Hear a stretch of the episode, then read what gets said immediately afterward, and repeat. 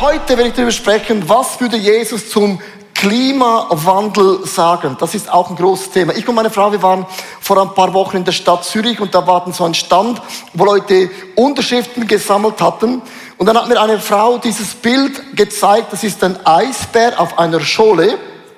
Und dieses Bild ist ja mega emotional, wo man sagt, wenn wir jetzt nicht etwas machen, zwar Zürich fürs pronto jetzt, dann wird es wärmer werden und die Antarktis und das Eis und die Gletscher werden schmelzen.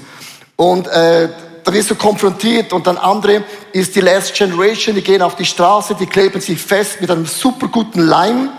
Und dann andere sagen so, äh, Friday for Future, statt in die Schule geht man auch, man steht auf und sagt, Jungs und Mädels müssen sie unternehmen. Und wenn man so ein bisschen die Geschichte anschaut, ist es wichtig zu wissen, dass vor 30 Jahren hat Hollywood und Hollywood macht Dinge ganz bewusst. Wenn du alle Filme anschaust von Hollywood, es endet immer in einer Katastrophe. Die Welt geht unter, alles macht keinen Sinn und irgendjemand überlebt es oder ist der Retter. Das ist so 30 Jahre Hollywood sagt, alles ist am Ende. Und was mit dem geschieht in unserer Gesellschaft, ist entscheidend, dass du weißt, dass eine junge Generation hat keine Perspektive mehr. Hier im Westen, ich spreche nicht von Asien, hier im Westen, wir haben keine Perspektive mehr. Es scheint alles auf dem Höhepunkt zu sein. Und dann sagen die junge Generation, wir haben keine Kinder mehr, das bringt schon gar nicht mehr. Es gibt schon genügend Fußabdrücke, mehr braucht es nicht mehr.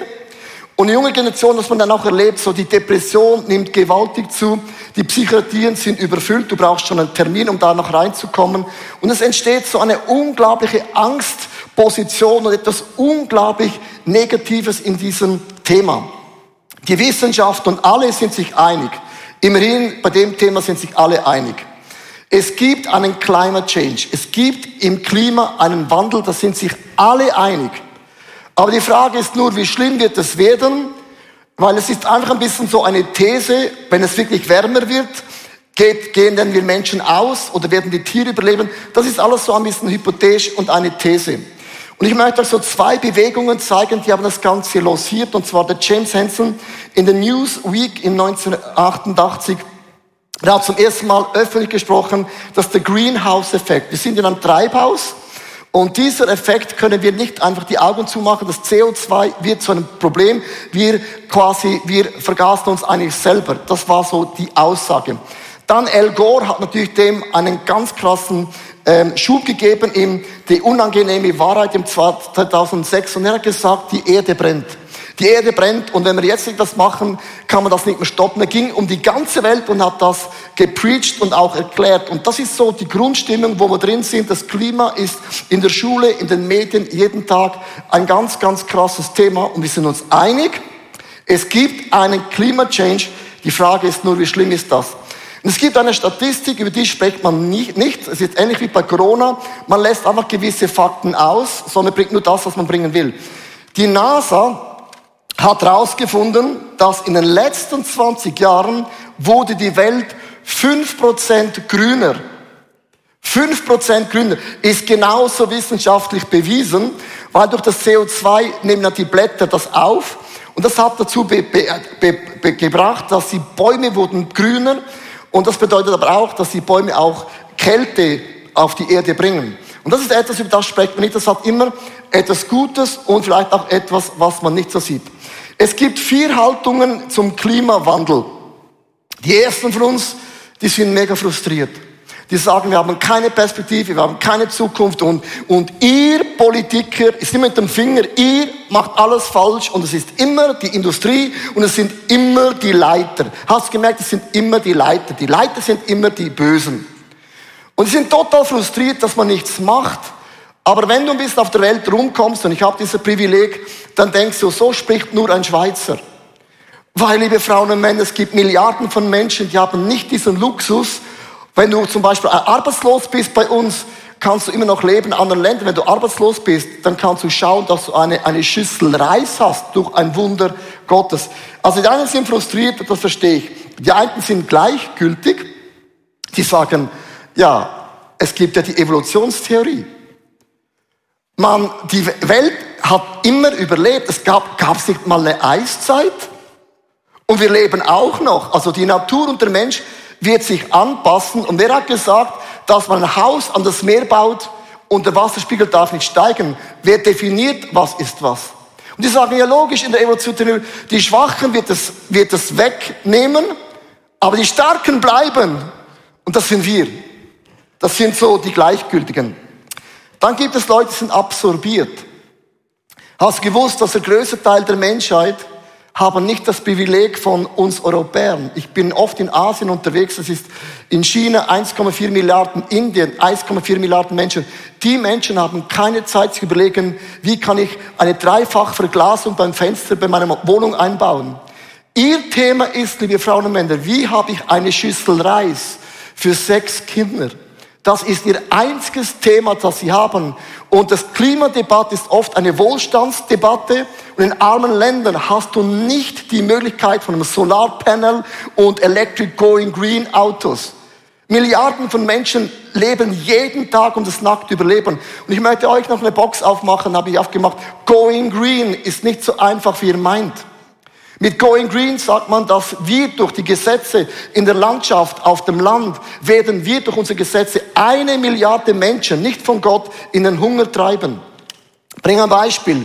Ich war, war in Sri Lanka und ich habe den Schlamassel gesehen. Vor einem Jahr hat Sri Lanka sich entschieden, nicht mehr ähm, den Dünger von China zu importieren. Und die Bauern haben gesagt, wenn er das macht, werden wir nicht in der Lage sein, Sri Lanka zu, zu, zu speisen mit Essen. Und die Politiker gesagt, ist uns egal, wir nehmen nicht mehr das Dünger von China. Und was dann geschehen ist, sie hatten nur die Hälfte vom, vom Normalerntezustand liefern können. Das heißt, die Hälfte der Leute leiden an Hunger und die Inflation ging 60 bis 80 Prozent durch die Decke und Menschen sind total am Limit, weil wir ein Going Green Gesetz machen. Liebe Frauen und Männer, es ist nicht so einfach, das zu lösen, weil wir müssen zuerst mal die Armut lösen, um auch das Klima zu lösen. Und über das spricht niemand. Ich möchte nur sagen, auch wenn du nicht meiner Meinung bist, ich möchte nur sagen, so einfach ist nicht. Es ist einfach dagegen zu sein. Ihr müsst was machen. Und was hat die Generation bis jetzt gemacht? Sie kamen nicht mit einem Lösungsvorschlag. Zu jammern, ich bin auch ein Leiter, das ist mega einfach, da bringt eine Lösung, das funktioniert. Und es ist nicht ganz so einfach. Dann gibt es hier Christen, die Christen, wir sind hoffnungsvoll, weil wir sagen, ja, die Welt geht unter. Das sind wir auch mit euch einig. Ja, es wird schlimmer. Yes, come on. Weißt du warum? Weil Jesus kommt. Das ist unsere Botschaft. Amen. Hey, sorry. Ich spreche nur zu den Christen, die die Bibel noch lesen, die anderen, die, die lesen das, was du liest. Aber ich möchte sagen, wir haben eine Hoffnung. Und ich möchte drei Punkte mit euch teilen. Erstens, die Klimakrise ist durch den Sündenfall entstanden. Und natürlich ist ja die Frage, wie viel löst der CO2 aus? Der CO2 kommt vieles von den Menschen, aber die Frage ist, wie hoch ist unser Anteil und wie hoch ist der Anteil von der Natur? Wenn einmal der Vulkan so richtig rausfurzt, viel Spaß mit CO2. Da kannst du Going Green Electric fahren, wie du willst. Und die Bibel sagt, es wird noch mehr Erdbeben geschehen als jemals in der Geschichte. Wir haben einen Teil, nur einen Teil in diesen Händen. Und es beginnt eigentlich beim Sündenfall von Adam und Eva. Die haben gesündigt im Paradies. Und da fangen der ganze Schmassel an. Es gab keinen Tod, es gab keine Ungerechtigkeit, es gab keine Krankheit, es gab kein Klimadebatte. Der Löwe war mit dem Lamm zusammen, Menschen mit den Tieren. Das war alles in einer Harmonie. Römer 8, Vers 22 bis 23. Wir wissen ja, und wenn ein Bibeltext so beginnt, sagt er, eigentlich muss ich das euch gar nicht sagen. Also sorry, ich wiederhole etwas, was ihr schon sowieso wisst, ist ein No-Brainer. Dass die gesamte Schöpfung jetzt noch leidet und stöhnt wie eine Frau in den Geburtswehen. Aber auch wir selbst, denen Gott bereits jetzt seinen Geist als Anfang das neue Leben gegeben hat, seufzen in unserem Innern. Auch wir Christen, wir seufzen wie die Natur. Wann hört diese Scheiße auf? Denn wir warten voller Sehnsucht darauf, dass Gott uns als seine Kinder zu sich nimmt und uns auch unseren Körper von der Vergänglichkeit befreit. Wir alle wissen, mein Leben ist nicht perfekt. Wir alle haben irgendwo etwas und sagen, Gott, wenn erlöst du mein Leben? Das ist unsere Perspektive. Und ich möchte dir heute sagen, ja, es wird noch schlimmer. Jesus sagt, wenn er von Kriege hört, von Seuchen, von Ungerechtigkeit, von Erdbeben, dann seid nicht überrascht. Das ist erst der Anfang wie einer Weh bei einer Frau. Es wird noch viel schlimmer werden, weil der Richter wird auf die Welt kommen und uns Menschen richten. Ich hoffe, du hast ein Ticket für das Gericht. Das sagt die Bibel. Es ist so ruhig. Offenbarung 16, Vers 8 bis 9. Ich liebe es, wenn es ruhig ist. Da hört ihr gut zu. Auch Michael Church, ich spüre es so ruhig. So, Offenbarung 8, 6, 8 bis 9. Jetzt achte mal, was die Offenbarung sagt. Und die Offenbarung, die ist schon recht äh, schwarz-weiß. Dann goss der vierte Engel seine Schalen über die Sonne. Von nun an quälten sich die Menschen mit ihrem Feuer. Alle Menschen litten unter der sengenden Glut. Doch keiner kehrte um und erkannte Gott als den Herrn an, dem alle Ehre gebührt. Sie verfluchten vielmehr seinen Namen und lehnten sich weiter gegen ihn auf, der sie mit einer solchen schrecklichen Katastrophe heimsuchte. Also, ihr müsst verstehen, es ist nicht so, dass Gott aktiv einen Fluch ausspricht. Einen Fluch bedeutet, dass Gott den Schutz von deinem Wegen Leben wegnimmt und sagt, okay, du bist schutzlos, schau selber, wie du das löst. Ein Fluch bedeutet, Gott zieht seine schützende Hand weg von dir. Gott sagt, ich ziehe meine Hand weg von dieser Erde und schaut, wie ihr das lösen könnt mit all euren Themen. Das ist die Bedeutung, wenn Gott die Hand wegzieht. So, was ist die Aufgabe für uns Christen? Ich möchte natürlich jetzt auch eintauchen, nicht, dass du denkst, ich bin total äh, gegen den Klima oder die Krise, was auch immer, sondern wir Christen haben auch einen Anteil. In 1. Moses 1, Vers 18 sagt die Bibel, Gott segnete sie, Adam und Eva, männlich und weiblich, und gab ihnen den Auftrag, seid fruchtbar und vermehrt euch, bevölkert die Erde und nehmt sie in Besitz, Kabash, herrscht, Radam, über die Fische im Meer, die Vögel in der Luft und über alle Tiere auf dieser Erde. Und ich habe das schon mal erklärt, aber wenn du diesen Bibeltext liest, musst du diese zwei Wörter verstehen, was der Urtext ganz konkret bedeutet. Der Besitzen bedeutet nicht, du kannst mit dem machen, was du willst. Kabash bedeutet, du nimmst wie ein Gärtner etwas in deine Hände und du machst etwas schöner. Gott sagt, mach die Schöpfung noch viel schöner in deinem Leben. Und Rada heißt herrschen, bedeutet, du gehst wie ein Hirte liebevoll, sorgend um mit einem Schaf. Das ist die Grundlage, die Gott uns gegeben hat, wie wir mit dieser Erde ganz konkret umgehen können. Ein einfaches Beispiel. Ich spiele ja Golf in der letzten Zeit nicht mehr so viel, aber ich spiele Golf, weil ich habe im letzten Jahr eine Frau abgeschossen.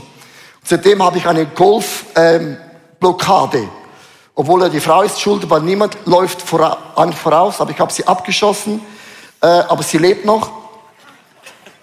So, und beim Golfspielen ist es so einfach, wenn du einen Golfschlag machst, ein Bild mitgebracht, dann machst du ein Divot. Das gibt ein Loch in den Rasen. Je größer, desto besser spielst du Golf. Machst du kein Divot, bist du ein Anfänger. Das Zeug muss weg.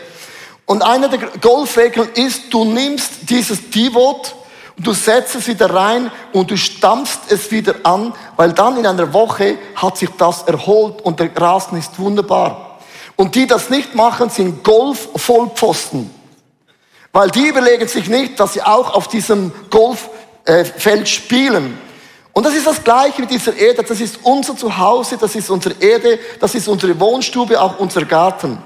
Aber es gibt auch so Bilder, wo Leute sagen zum Beispiel, der Abdruck von einem Pferd, kennst du das? Sieht so aus. Der Abdruck von einem Hund so. Ein Vogel und Abfall, das ist ein Vollidiot. Und was eigentlich dieses Bild aussagen möchte, ist oft, wie groß ist dein Fußabdruck auf dieser Welt? Hast du auch schon gehört, du kannst schauen, wie groß ist dein Fußabdruck auf dieser Welt? Ich verstehe den Grundgedanken, aber liebe Frauen und Männer, die, wir Menschen sind nicht ein Fremdkörper, sondern die Erde gehört uns. Wir sind die Krönung der Schöpfung. Ich hoffe, dass du auf dieser Erde vieles von diesem göttlichen DNA abdrückst, dass man sagt, dein Leben hat einen Unterschied gemacht. Woher kommt dieses Denken? David Grubber, sprech's mal so aus, Anthropolist, im Jahre 1900, äh, 89 schrieb in der LA Times und das äh, spricht ein bisschen über den Zeitgeist von diesem Klimadebatte, wo wir drin sind. Ich kenne Sozialwissenschaftler, die mich daran erinnern, dass Menschen Teil der Natur sind, aber das stimmt irgendwie nicht. Irgendwo auf der Linie vor etwa einer Milliarde Jahren, vielleicht der Hälfte davon, haben wir den Vertrag gekündigt und wurden zum Krebsgeschwür. Wir sind zu einer Plage für uns selbst und für die Erde geworden. Es ist komisch, unwahrscheinlich, dass Industrieländer ihre Orgien des verbrauchten fossiler Energie und die dritte Welt ihren selbstmörderischen Landschaftsverbrauch beenden werden. Bis zu dem Zeitpunkt, an dem die Homo sapiens beschließt, sich wieder der Natur anzuschließen, können einige von uns nur hoffen, es muss gut hören, dass der richtige Virus daherkommt. Wow, das war ein Prophet. Und wieso stoppen wir dann diesen Virus? Wenn du den Fußabdruck, wir hätten es eigentlich einfach machen, Virus durch und dann sind ein paar weniger weg. Haben wir auch nicht gemacht. Weil wir gesagt haben, nee, man muss Menschen beschützen. Und was hinter diesem Klimadebatte eine Sache ist, ich finde es gut, dass wir auf die Natur achten, aber man kann zu einer Ideologie macht das Gefühl geben, wir Menschen sind ein Grundproblem. Wir haben uns auch in den Industrieländern gewaltig entwickelt. Was ist in meinen Augen das Grundproblem? Lass uns vom Grundproblem sprechen, nicht ein bisschen von Kosmetik. In Lukas 12, Vers 15, ich glaube, das ist in meinen Augen das Grundproblem bei diesem Thema. Siehe euch, und er sprach zu ihnen, seht zu und hütet euch vor aller Habgier.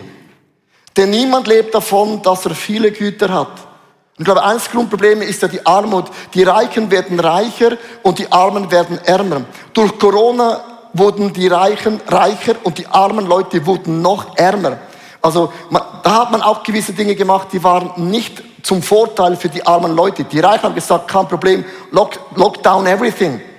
Und ihr Bankkonto ist größer als noch vor dem Corona. Ihr merkt einfach, diese Themen, wo wir sprechen, ob Corona oder es ist nicht so einfach, schwarz-weiß eine Antwort zu geben, weil es hat immer eine Auswirkung auch für die Menschen, die in der Armut sind. Ich möchte euch so ein paar Gedanken bringen, was ich glaube, was Habgier auslöst. Gehe ein paar Sachen durch. Ich glaube, es führt dazu, man behandelt die Tiere absolut schlecht. Nicht alle. Ich bin ja ein Kind aus der Bauernfamilie und ich weiß, was das heißt, wenn jemand einen Bauernhof hat, ich komme aus diesem Bereich, und Sprüche 12, Vers 10 sagt die Bibel, ein guter Mensch sorgt für seine Tiere, der gottlos behandelt sie aber grausam. Und grausam bedeutet, wenn du jeden Tag ein Filet Mignon essen willst, würde jeder Bauer sagen, woher holst du das Filet Mignon her? Es funktioniert nicht. Das heißt, unser Konsum muss drastisch nach unten gehen, wenn du dem auch eine faire Chance geben möchtest für eine gute, faire Tierhaltung. Der Umgang mit dem Land. Wir, wir drücken alles aus dem Land raus, was man Land rausdrücken kann. Und die Bibel sagt schon im Alten Testament, 2. Moses 23, Vers 11a, am siebten Jahr lässt ihr das Land brach liegen und sät und erntet nicht. Das Sabbat gibt es auch für die Natur. Und das gibt keinen Sabbat mehr für die Natur. Das würde nicht mehr funktionieren, weil der Konsumbedarf von Food Weight ist so riesig. Das andere ist zum Beispiel ein schlechter Umgang mit Ressourcen das Plastikproblem, das man hat. Äh, man hat auch Food Waste. Es gibt viele Leute, die werfen Food weg. Kauf doch so viel ein, wie du brauchst, um zu essen. Meine Kinder, wenn Spaghetti kochen, da wird abgeweckt, dass es keinen Abfall gibt. Weil jeder Abfall, den du machst, ist Food Waste. Aber auch das ganze Kleiderproblem. Wenn du immer wieder Kleider kaufst und Kleider wegwirfst, und ich habe ein Bild mitgebracht, die Kleiderdeponien auf der Welt ist unvorstellbar riesig. Und dann auch der Umgang mit der Natur. Ja, man muss schauen, wie oft fährt man ein Auto und so weiter und so fort. Und alle diese Themen, liebe Frauen und Männer, glaube ich, kommt aus dieser Habgier, wo ich mich, Leo Bicker, höchstpersönlich fragen muss, wie gehe ich mit der Schöpfung von meinem Gott respektvoll, würdevoll um, weil das auch meine Nachkommen, die auch Golf spielen wollen, einen wunderbaren Golfplatz haben.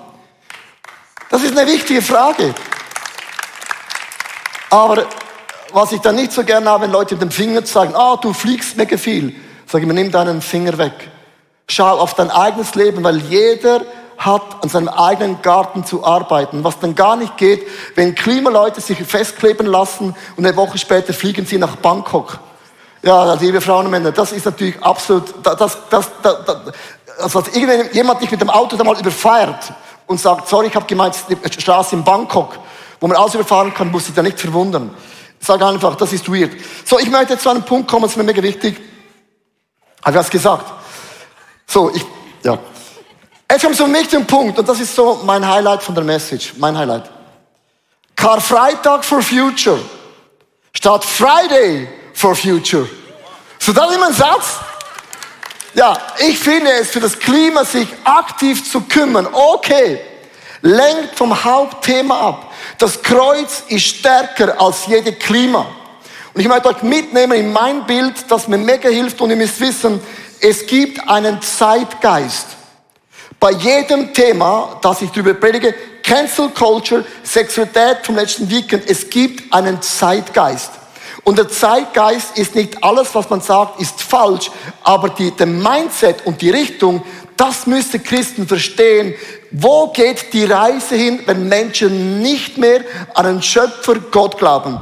Die Schöpfung hat angefangen, das sind sechs Stufen. Gott schuf am ersten Tag Tag und Nacht, am zweiten Tag das Firmament, am dritten Tag das Festland und die Pflanzen, dann Sonne, Mond und Sterne. Gott schuf am Anfang in vier Tagen die Natur. Und dann am nächsten Tag die Tiere vom Wasser und in der Luft. Dann am, am sechsten Tag die Landtiere und Gott schuf den Menschen. Und zum Ebenbild Gottes. Es gibt keine Natur und kein Tier wurde zum Ebenbild von Gott geschaffen. Wir Menschen sind ein geistliches Wesen. Ein Tier und eine Natur hat eine Seele, aber niemals einen Geist. Und das ist ein Riesenunterschied. Und als Gott das gemacht hatte, hat Gott geruht am Sabbat, am siebten Tag. Und Gott schaut all das an und sagte, wow, da ist mir etwas richtig gelungen. Das ist absolut großartig, großes Tennis, große Leistung, Big Chapeau, wow, come on. Da war Gott selber richtig begeistert. So richtig begeistert war Gott. Und was macht man am Sabbat? Sabbat, liebe Leute, ist etwas, da gehe ich Snowboard fahren. Ja, schön Wetter, gehen wir Motorrad fahren, ja, wir gehen Gleitschirm wir gehen wandern. Am Sabbat machen wir alles, nur nicht, man sitzt hin und man schaut die letzten sechs Tage an, sagt, die letzten sechs Tage, Montag, Dienstag, Mittwoch, Donnerstag, Freitag, Samstag, was habe ich gemacht? Kann ich sagen, wow, die Woche war sehr, sehr gut. Und was man am Sabbat macht, und ich möchte dazu ein Bibelvers vorlesen, in Markus 7, Vers 21 bis 23, was ich am Sabbat mache, denn aus dem Innen, aus dem Herzen des Menschen kommen die bösen Gedanken, wie sexuelles Fehlverhalten, Diebstahl, Mord, Ehebruch, Habsucht, Bosheit, Betrügerei, ausschweifendes Leben, Neid, Verleugnungen, Überheblichkeit und Unvernunft. All diese Böses kommt von innen raus und macht die Menschen von Gott unrein. Am Sabbat überlege ich mir, wo gibt es solche Themen in meinem Leben, wo ich einfach merke, ich bin abgedriftet und man reflektiert und man ist mit Gott unterwegs, weil der Punkt ist das, auch wenn du nichts in deinem Leben falsch machen würdest, rein hypothetisch, was nicht machbar ist. Meine Frau war mal im Pastoren-Timeout und ich habe dann gedacht, eine Woche, ich habe jedes Zimmer zugemacht, damit ich ja nichts reinigen muss. Nach einer Woche habe ich das Zimmer aufgemacht, habe gemeint, der Staub, wo kommt denn der her? Und der Staub kommt automatisch, du musst gar nichts machen. Bei jedem von uns setzt sich ein geistlicher Staub ab, den wir abstauben müssen. Und man macht am Sabbat, man schaut das alles an, weil ich mit Gott fit unterwegs sein will. Und wenn du das nicht machst, dann ist nicht mehr Gott in deinem Leben das Zentrum und irgendwann du liest die Bibel nicht mehr. Und viele Christen argumentieren, argumentieren nicht mit der Bibel, sondern nur mit dem Zeitgeist. Das ist nicht ein Fundament. Weil der Zeitgeist war schon immer, schon bei den Römern, bei den Griechen, war da ein bisschen komisch. Das ist kein Argument. Und was dann geschieht, der Zeitgeist und du musst wissen, wie funktioniert ein dämonisches System. Der Teufel nimmt immer die Schöpfung Gottes und er dreht es rum. Und bei der Klimadebatte geschieht das Gleiche. Die Menschen, die nicht an Gott glauben, drehen das einfach so um. Und plötzlich ist die Natur, ist heilig. Wehe du mit deinem Fußabdruck Dich sollte es schon gar nicht geben. Du störst völlig, egal was du machst. Und man sagt, die Natur wird der höchste Gott und weh, du machst nur eines falsch, bist du der Sündenbock und Gott denkt, aber eine Natur hat keinen Geist. Und das war am Anfang der Schöpfung. Und dann die Tierwelt ist oft besser dargestellt als die Menschen. Und ich möchte ganz kurz eine Box aufmachen, mach sie wieder zu. Die ganze Abtreibungsfrage. Du kannst heute Kinder abtreiben im Bauch. Und ich möchte ganz respektvoll zu den Leuten sprechen, die ein Kind abgetrieben haben. Ich werde niemals mit dem Finger auf dich zeigen. Es gibt immer eine Story. Es kann immer Ausnahmen geben. Darf ich jetzt nochmals genauso sagen, dass ich lieb bin? Es gibt immer Ausnahmen, es gibt immer eine Story, ich habe Verständnis. Aber der Zeitgeist sagt, my belly, my choice. Mein Bauch und ich definiere. Und was das Problem bei der Abtreibung ist folgendes. Ein Herz beginnt in der vierten Woche zu schlagen. Nach 13 Wochen ist ein Herz völlig gebildet. Und dann kommt die Diskussion, aber wann spürt dann Embryo dann Gefühle? Wenn es keine Gefühle empfindet, ja, dann kann man sie auch abtreiben. Und diese Diskussion ist man sich überhaupt nicht einig, wie du meinst. Da gehen Meinungen so auseinander. Und was ich krass finde, und jetzt mache ich eine krasse Box auf. Gott schaut vom Himmel und denkt, ihr bekämpft Sünde mit Sünde. Wir bekämpfen Sünde mit Sünde. Man macht ein Medikament für Affenpocke, man bekämpft Sünde mit Sünde, AIDS, Sünde mit Sünde, kann weitergehen, bei jedem Thema, weil Gott hat gesagt, er schuf Mann und Frau, weiblich und männlich. Und Gott sagt, ich habe euch eine Ehe gegeben, einen geschützten Rahmen. Und wenn du da schwanger wirst, ist es deine Familie. Aber weil Familie keinen Wert merkt, man kann Sex haben, wo man will, das ist der Zeitgeist. Und plötzlich hast du Sex mit dem und dem und dem, das wolltest gar nicht. Und die Frau wird schwanger, Gott sagt, ich hab's euch doch gesagt. Es gibt einen geschützten Rahmen. Also man nimmt das nicht ernst und man macht Sünde. Uh, ich nenne es, sorry, deinen Lifestyle. Hört sich besser an. Und jetzt nimmst du deinen falschen Lifestyle und versuchst ein Gesetz zu machen, das Sünde, Sünde gerechtfertigt. Und wir Christen sind da und denken, ja, ist doch richtig, oder? Liebe Frauen und Männer, ich möchte sagen, du kannst nicht Sünde mit Sünde bekämpfen. Du musst die Grundwurzel anpacken und sagen, was ist unsere Gesellschaft falsch gelaufen? Meine Botschaft bei meinen Kindern ist, und ich bin nicht perfekt, eine Frau, ein Leben und eine Ehe. Punkt. Punkt. Was ist, wenn du sündigst? Anderes Thema. Steh auf, richte deine Krone und geh wieder mit Gott.